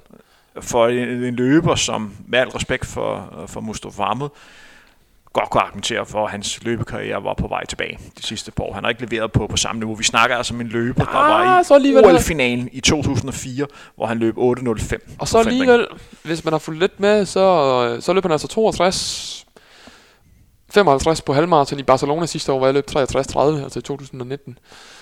Og det må man sige, det er jo et stærkt resultat. Det er et stærkt resultat. Og han har stort set kun været i Etiopien siden og trænet. Men er du regnet med, at han kunne løbe så hurtigt? Ja. Okay. Jeg, jeg, blev, jeg blev overrasket over det. Jeg anskudde ham som værende lige så god som mig, hvis ikke bedre. Men det er, også en, øh, det er også en løber, som har haft et højt sportsniveau i næsten fire årtier nu. Her. I mange, mange årtier, og en rutineret herre, og han gør heller ikke noget for hastet. Fordi øh, da jeg debuterede på, på juniorlandsholdet for efterhånden, en Ja, der var han senior. Der var han senior, der lå han og kæmpede med Dennis Jensen om at blive nordesmester Ja, i ja. cross. Han, er- Øh, han, er- så, så han, han, har været, han har han været er en rigtig gemytlig gut. gut. Han, han er en god mand. Thijs, omkring 40. Hvordan havde du det der? Af helvede til. Øh, allerede ude ved 35 har jeg det sådan ikke sådan super fedt længere. Men nu Hvor- har jeg ligesom løbet maraton tre gange før, så det havde jeg heller ikke der. Hvor møder du Julia hen på ruten, din kæreste? Julius stod ved... Var det, var det 5, 6, 36, tror jeg. Niels Kim, han stod ved 34,5 eller sådan noget. Jeg har set dem flere steder på ruten. Hvad, ja, hvad siger I til den der? Siger I noget? Øh, hun, siger, hun siger nok noget til mig, og jeg, jeg, jeg har indsporet tunnelsyn på, på vejen, og på ikke at sætte mine fødder forkert. Hvad er det bedste, man kan sige til dig der? Ja, bare hæb på mig. Altså, der... Altså, jeg ved, jeg ved, sidste gang, i Düsseldorf, der er Kasper Skov, han sagde noget meget klogt. Han sagde med 3 km igen, for han kunne godt se, at øh, det her VM-krav, det var hjemme, sådan rimelig sikkert. Så sagde han, du tager VM-kravet, koncentrer dig nu. Bliv ved med at koncentrere dig. Og det er det altså, altså fordi man er, man er drænet for energi, man er træt, man begynder at kunne se mål. Og man skal blive ved med at koncentrere sig de sidste fem. Altså, det, altså jeg brugte hans visdomsord fra, fra Düsseldorf. Han er også en klog mand. Ja, han er en klog mand. Han er en god ven. Ja, lidt respekt til, til Kasper Skov. Han, er sku, han, har, han har gjort det godt. Men de sidste syv tager jeg egentlig bare en kilometer gangen. Altså, jeg, jeg, føler, jeg, jeg føler, jeg gradvist får det dårligere og dårligere. Jeg føler, at jeg ikke løfter knæene, og jeg føler faktisk ikke, at jeg kommer ret hurtigt frem længere. Men jeg kan se på kilometertiden, de bliver 1-2 sekunder dårligere. Thijs, fylder Abdis tid noget for dig på det her tidspunkt? Nada. Så du overvejer ikke, at der er en anden dansk løber, som har løbet lige over 2.11? Nix. Ikke til kund. Kan du sige det med 100% sikkerhed? Det spekulerede slet ikke på. Øh, for 42 km, og så de sidste 200 meter ind, der spekulerede jeg på det. Fordi det er sjovere at lige være den hurtigste, jeg tog, end den langsomste. Ja, vi er to... Abdi, han er verdensklasse. Han har jo sagt i Barcelona, at vi spist om aftenen sammen, og så gav han mig en krammer, så held og lykke at sige, lad os nu komme sammen to, jeg tror, det er sjovere. Og, og det ved jeg, det har han ment oprigtigt. Fordi det er jo faktisk sådan, at hvis du går ind og kigger på, på jeres øh, to maratonløb, de er jo løbet meget forskelligt. Meget forskelligt, ja. Fordi Abdi øh, lagde ud med en gruppe, som lagde hurtigt ud, end det ja, du har. Og de har medvind i starten Og de og medvind til i slut. starten. Og så, Men omkring 4.35, så ligger I lige pludselig ens omkring tiderne. Ja. Øh, med to forskellige udgangspunkter. Og det er jo nærmest, det er jo historisk, at vi har to øh, maratonløbere, der ligger så tæt på, på det her plan. Så det bliver jo, det bliver jo spændende at se. Øh, også i forhold til OL, om I kan få, få glæde af hinanden. vi har snakket sammen, vi har ringet sammen, han ønsker mig tillykke, og, og vi har snakket om at skal lave noget sammen. Så jeg tænker, vi skal bruge hinanden til at blive bedre. Thijs, nu er vi inde på de sidste øh, 200 meter. Hvordan var følelsen her, hvor du klar over, det var hjemme? Altså, jeg, jeg kan begynde, når jeg begynder, altså, jeg synes virkelig, jeg kiggede på mit ur 209, tænkte jeg, uh, uh, jeg kan ikke se målstregen nu. Jeg var ved at være bekymret, jeg tænkte, hvor fanden kommer den hen? Hvor, hvor bliver den af? Og så drejer jeg mig rundt om hjørnet, og så kan jeg se målstregen, og så ved jeg, at jeg kan, jeg kan også se 42 km skiltet. Og jeg bliver ved med at bare løbe, og så da jeg rammer 42 km skiltet, jeg har egentlig sagt, okay, nyd nu, det her opløb, det skulle ikke være det, du får lov at løbe 2.10 sandsynligvis. Det er ingen garanti, at det sker igen. Så ingenting for givet. Ram 42, så kunne jeg se, at den stod på 2.10, 28 eller sådan noget. Og jeg tænkte bare, jeg kan nå under 2.11. Så i stedet for at nyde de der sidste 200 meter, så klemte jeg alt, hvad jeg overhovedet havde tilbage i kroppen. Hvor meget overskud har man til at lave en spurt til sidst? Jeg tror, jeg løb rimelig hurtigt. Lige der, altså, altså Men det, hvad, det, det, er ikke sjovt, men øh, jeg, jeg, Men- jeg men- tror, jeg løber, to, jeg løber vel 31-32 sekunder de sidste 200 væk. Ja, så, så vi kan hurtigt blive om, at det er de hurtigste 200 meter, du har løbet hele vejen. Stort set, ja. Altså, da jeg skulle bare i mål. Og hvad er din, øh, din første tanke, da du kom ind over stregen? Øh, håbede, at min nettotid og den reelle tid, fordi klokken står på sådan noget 8.59, lige da jeg løb under, men det er altid svært at vide, er det den første måtte, er det den anden måtte, tredje måtte, hvor måler det henne? Så jeg bragede hen over de der tre måtter for fuld smadre, og så håbede jeg bare, at jeg fik en 2.10 tid. Og hvem er den første person, du sådan rigtig møder der? Øh, jeg sætter mig ned, jeg er fuldstændig smadret, og så kommer min estiske ven fra bussen, Didrik, han er jo så kommet i mål på 2.10 eller 2.10.05, og kommer hen og, og klapper mig på hovedet nærmest, øh, og siger, at øh, du skal fandme to nu. Og ja, og så lige lidt efter, så kommer jeg over i øh, eliteteltet, og så går der jo ikke mange minutter, og så ser jeg Niels Kim løbende i hans øh, altrasko med armene i vejret, og kor- skarpt forfulgt af to, to vagter, to vagter i gule vester, fordi han har selvfølgelig ikke haft et øh, adgangsbevis til at komme derind. Man skal også sådan et armbånd eller et pas. Det lyder som Niels Kim. Ja, ja, det er en skidegod. Bare tænk situationen af alle dem, der kender Niels Kim. Han var, han var løbet lige igennem. Og så fik jeg verdens største krammer, og han var bare lykkelig, og jeg var lykkelig, og vi fik taget nogle billeder. Og så fik jeg ringet til Julia, og, og kommer faktisk ud bag målstregen, og der er et kæmpe hegn. Men øh, får et kys gennem hegnet, og hun siger, at hun går ned til enden, og jeg går ned og tager mine ting, og, og går ned til hende, og vi går tilbage til hotellet. Og så er det der, du får lavet den meget berømte video. Ja, det var en drømte video gennem et hegn i... Hun stod på, i en park, og jeg stod på den anden side af, af hegnet. Og var fuldstændig smadret, og sagde bare det, der faldt mig først ind. Det var ren følelse, var det ikke? Jo, jo, jeg er helt færdig. Altså, jeg var lige bleg i hovedet, og, og var helt trænet for energi. Ej, det er en dejlig video. Og så, øh, Hvordan var det her senere den her dag? Jeg går ud fra, at der var mange mennesker, der gerne ville have fat i dig. Altså, Julie skal jo have stor respekt, fordi hun, øh, hun har jo tonset Sevilla tynd. Jeg tror, på det tidspunkt havde hun, øh, hun har jo ikke løbet i 6 uger, fordi hun var skadet, men hun har alligevel formået at få løbet 8 km, fordi hun skulle drikke, øh, hun skulle tage nogle væskeflasker til Niels Peter, som også løb en, en 3 minutters PR. Han løb flot. Det var flot, han har mere i sig, så det, det kan man kun glæde sig til.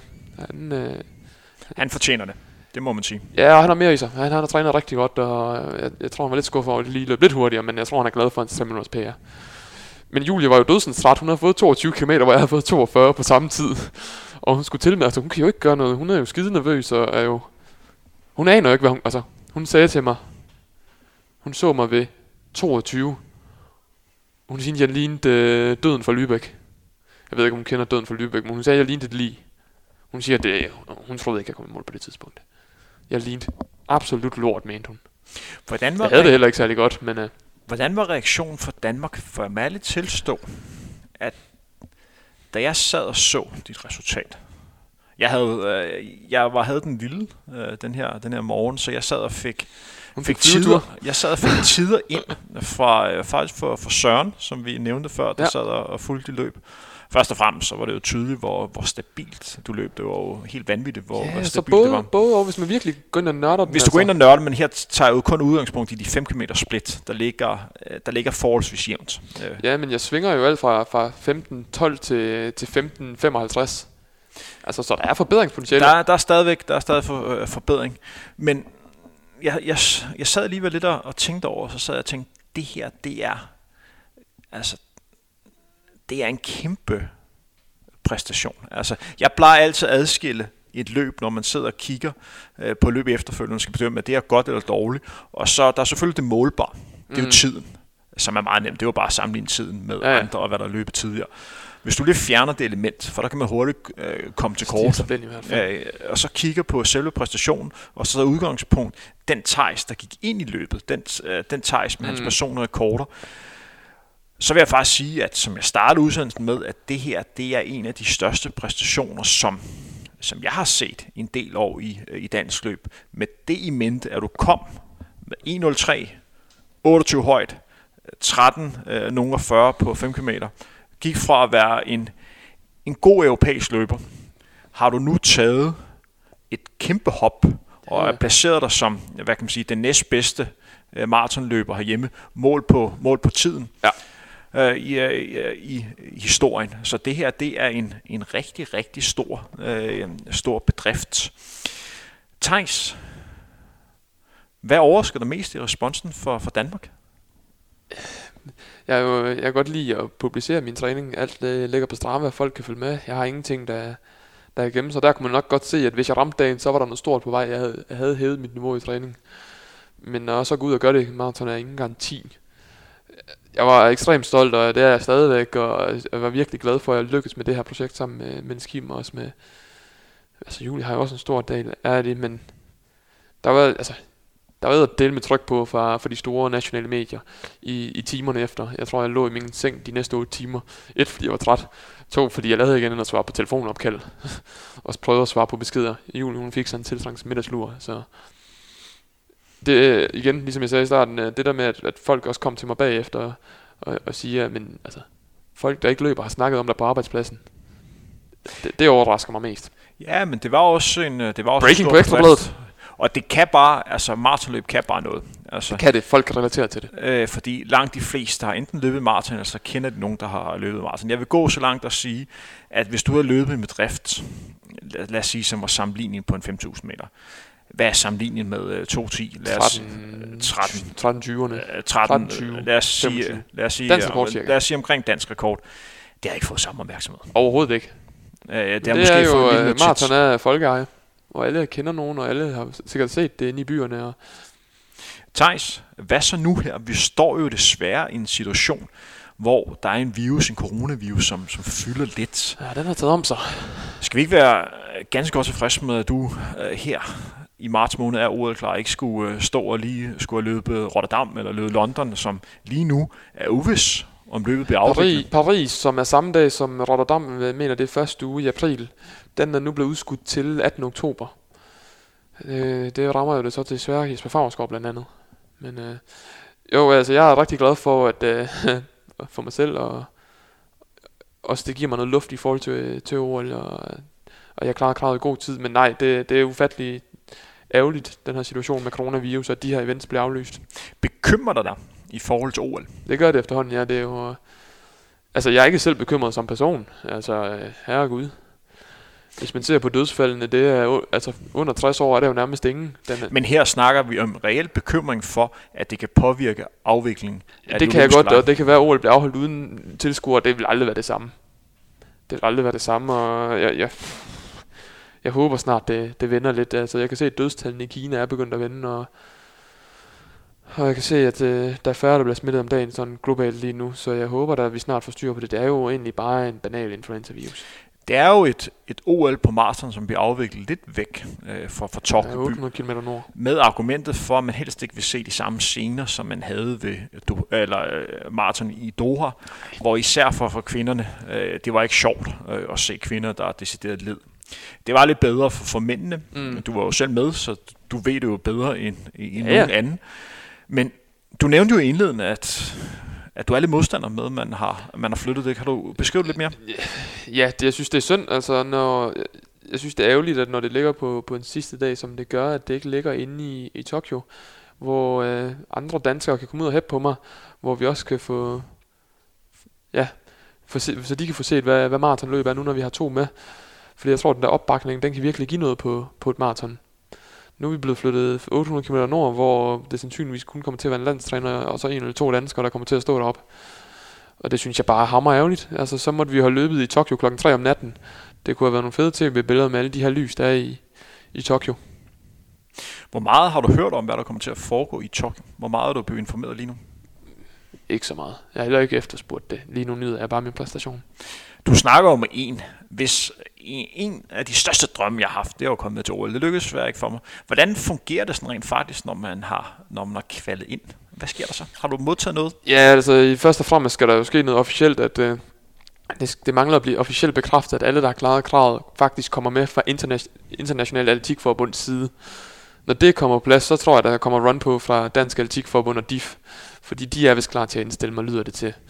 Så øh, vi får se. Jeg har været til en OL-dag, en mediedag. Jeg har sågar øh, OL-sokkerne på i dag. Uha. Der... Fordi der er jo det, der hedder et lille men. Udover der er den her coronavirus, så er det jo også, også sådan på maratondistancen, at lige nu er der rigtig mange, som har klaret kravet på under 2.11.30. Øh, så man har snakket om, hvad man skal gøre i forhold til det antal løbere, øh, ja. som har øh, kvalificeret sig det er 80 løber, men gerne være med på, på maratondistancen. Mm. Og jeg mener på en rance... Vi er 92 i alt nu. Rance rangliste, der ligger du nummer... 76. Nummer 76. Er det noget, som du tænker over? Jeg har klaret et automatisk øh, krav til OL. Der står, at alle dem, der klarer det direkte krav til OL, kommer med. Så det håber jeg, at de efterlever, og jeg tror, altså, jeg er ikke så bekymret for det. Jeg, jeg tror, de efterlever det. Det vil... Øh, de vil komme i strid mod, hvis de ikke gjorde det. En ting, som vi også lige skal ind på, øh, det er jo ikke nogen hemmelighed, at du afviklede øh, maratonløbet iført Vaporfly øh, ja. sko. Og når du kiggede rundt blandt de, de andre løbere, øh, så er det jo den sko, som langt de fleste de kan konkurrere i. Det må man sige ja til. Vi, må, vi har jo begge en forventning om, at i nærmeste fremtid, at afstanden mellem den sko her fra Nike og de andre mærker, det bliver lidt mere jævnbyrdigt. Det tror jeg også. Der er sko på vej, ved jeg. Man har også lavet retningslinjer øh, på sko, øh, hvor man er kommet frem til, hvordan en løbesko må se ud, og nærmere, hvordan den ikke må se ud. Hvordan påvirker det dig? Det påvirker mig overhovedet ikke. Øh, dem, der har lavet reglerne, nogle, øh, øh, jævnt udsagt, de er de er lidt nogle tumper. Og kan du lige beskrive reglerne? Øh, reglerne er, at man må maks have 4 cm i skum, altså det, der ligger under selve solen. Og det er solen inklusiv. Og, men det er for US 8,5, så reelt set, så kan du jo bare tage, hvis du så bruger US 10, så kan du jo reelt set bare køre 5 cm i stedet for 4 cm. Du må kun have en carbonplade, og den må ikke overlappe, og det, den er jo fair nok. Så hvordan håndhæver man de her regler, og øh, det gælder kun eliten, hvornår er man elite, hvis vi siger, en hypotetisk situation, er 32 minutter, det er elite. Hvad så hvis der er en, der løber 31.58, der ikke må løbe i Vaporfly, og ham, der løber 32.02, må godt, og han slår ham den anden de burde gælde for alle. Der er også det faktum i, at, øh, at prototyper skal være ude i fire måneder, så nu kommer der, altså, det havde da været bedre, at de bare blev, var kommet ind forbi IAF, og så er de bare blevet godkendt, fordi hvordan skal folk vide, om de har været ude i fire måneder, eller ikke været ude, og der er så mange der er så mange ting ved de her regler, der er så ukonkrete, og hvorfor skal de sætte den til 40 mm? Jeg synes, de bare skulle have sat den til 36, som er det Vaporfly Next procent er nu. Og vi skal også lige gøre opmærksom på, at den her regel om, at en sko skal være ude på markedet en vis tid, før at ja. løberne må tage den brug, det gælder jo i eliteløberne. Så der er jo rigtig mange løber, som sidder og hører det program, hvor det slet ikke får nogen indflydelse. Nej, I kan bare tage skoen på og løbe en tur. Det betyder ingenting. Når jeg kigger på, på løbemarkedet lige nu, så tyder meget på, at 20'ernes store emne, det bliver løbesko. Løbesko kommer til at fylde ekstremt meget, fordi sådan som det er lige nu, så er meget fokus på, hvad for nogle sko for mm. løber i, og hvad der sådan er på vej. Det var jo ikke noget, vi snakkede om for 10 år siden. Nej, men altså, det, og det er jo, altså, der kom Adidas jo på banen. Adidas havde jo alle de bedste tider for, for 10 år siden stort set, og nu sker der en, jeg tror det her det kommer meget i hop. Altså det er ikke sådan noget med, at der bliver gradvist. Nu kommer, det, nu kommer der en ny bølge, og må ikke, men så om to år, tænker jeg, så, øh, så går der en 5-6 år, inden der sker noget igen. Så giv det et års tid, så er den der debat, så er det cirka, så er det cirka blevet udlignet, og så tror jeg, at det kører et par år med det, og så sker der sikkert noget igen 20 22 to eller sådan noget der omkring. Thijs, vi er også en, en løbeverden lige nu, hvor der bliver opnået mange fantastiske resultater. Ja. Du var jo selv med i et Sevilla Marathon, hvor du endte som nummer 30. Som nummer 30 og det med, at du løber den næstbedste tid i Danmark nogensinde, og der er stadig 29 løber, som løber fra dig, uden at, at tage noget fra din præstation, ja, ja. så viser det bare, at der er virkelig krøde i uh, internationalt løb lige i øjeblikket. Når du kigger på de rekorder, som er sat, og uh, der går stort set den eneste weekend, hvor der ikke er sat en, en ny verdensrekord, kan du her på, på stående fod huske tilbage på, hvad for en rekord, som har overrasket dig mest? Ja, det er Bridget Koskaj Martin tid den her 2.14 2.14 04 408 sådan et eller andet. Som hun løb i forbindelse med Chicago Marathon. Ja, vanvittig tid. Hvad er det den tid gjorde ved dig? Jeg var bare glad. Altså fedt. Fedt, der er en verdensrekord. Altså, det, det, jeg tror ikke, det affødt så meget andet ved mig. Man kan jo sige, at Bridget Koskaj inden der havde løbet 65 på et halvmarathon, eller 64 høj, 65 lav. Så hvis man lægger to minutter til det, og så ganger det med to, så har du en fin indikator af, hvad, hvad man kunne. Øh, det er det samme med mig. Jeg har løbet øh, 63-30. To minutter oveni, gang med to. Får du, øh, får du 2.11. Thijs. Simplificeret. Vi øh, spoler lige lidt videre. Jeg har fået et spørgsmål, ja. som jeg har fået af 10 forskellige. Så uh, det er faktisk det spørgsmål, som jeg har fået aller, aller flest gange, da jeg nævnte, at jeg skulle snakke med dig. Bring it on. Sætter du dansk rekord på maraton? Er du manden, der slår kongen Henrik Jørgensens dansk rekord på maraton? Og i så fald, hvornår skal det? Det, det er mit næste mål i hvert fald. Tør du at break det i dag, at du sætter dansk rekord? Jamen det har jeg altid sagt, jeg gjorde. Det sagde jeg også på femmeren, det skete jo ikke. Man kan jo godt sige det og tro på det. Noget andet er at gøre det. Så øh, hvis jeg ikke tror på det, så gør jeg det i hvert fald ikke. Så ja, jeg tror på, at jeg slår en dansk rekord. Og hvornår bliver det? Ikke i år. Så næste år? Måske. Det øh, må tiden vise. Hvordan ser 2020 ellers ud for dig? Uh, hvis ikke corona sætter en stopper for alle mulige mærkelige ting, så, så er der VM halvmarathon om et par uger. Den er nok sådan rimelig meget i fare, tænker jeg. Men uh, det må vi jo se på. Det... Øh, og hvad er din forventning egentlig til det løb? Er det ikke sådan en gang gratis omgang for dig? Jo, altså jeg plejer at være godt, godt løbende. Altså det sidste gang løb jeg NM Cross fem uger efter Doha, øh, der var jeg skidegod. Men det er ikke, noget, jeg, det er ikke sådan, jeg går ud og skal løbe intervaller nu. Altså jeg bliver nødt til at tage min restitution meget seriøst. Men hvis man har trænet hårdt op til et maraton og i sit livs form, og så får restitueret ordentligt, så kan man være i rigtig god form. Så hvis jeg ikke føler, at jeg kan bare være i nærheden af min PR, så løber jeg ikke. Så der er ikke noget, du frygter med at komme ud og, og decideret få en... Altså, nu sagde jeg godt nok før, at det var en gratis omgang, men du er ikke bekymret for at komme ud og få en dårlig oplevelse? Nej, nej, nej, nej, nej, nej. Altså, herregud. Øh, jeg glæder mig til at få lov at repræsentere Danmark, og så går vi ud og fyre den af. I har jo også et godt hold. Vi har et skide godt hold. Vi, vi skal ud og fyre kanonen af, og jeg, jeg løber ikke passivt. Jeg, jeg giver den... Hvis jeg løber, så løber jeg for at løbe under 63. Og øh, ligesom jeg gjorde i København, og fire gange så lykkes det ikke, og femte gang så lykkes det sikkert. Og øh, Der er nogen, der så siger, at man, man har en, løbet et halvdårligt løb, 65-20. Jo, på papiret er det jo dårligt, men når de første 10 lå til at løbe øh, 62, så, øh, så er det længere, end jeg nogensinde har løbet i det tempo, og nu kan jeg måske holde endnu længere. Så. Ja, man bliver nødt til at sætte stort, hvis man, man skal videre. Thijs, vi har snakket nu i en time og 15 minutter. Puh, vi, har, ja, så skal de lytte længe. vi har været godt og grundigt igennem de vigtige emner, som vi skulle snakke om. Vi havde lidt fokus på tiden op imod Sevilla Marathon, Sevilla Marathon, og så kort på tiden efter maratonløbet. Mm. Thijs, er der ting, vi ikke har været ind på, som du synes, der er relevant at få ud? Nej, nok ikke så meget i, i, i forhold til det her. Jeg tror, man skal huske på, at det er jo mange års øh, dedikeret træning, og, og igen, man skal, man skal lytte til kroppen, og man skal turde tage nogle chancer, og så må man bide lidt hul i, hvad alle andre folk tænker. Og med det vil undertegne Henrik Thiem gerne sige stor tak til Tejs, fordi du har lyst til at være med i Selv den tak. her udsendelse af Frontrunner.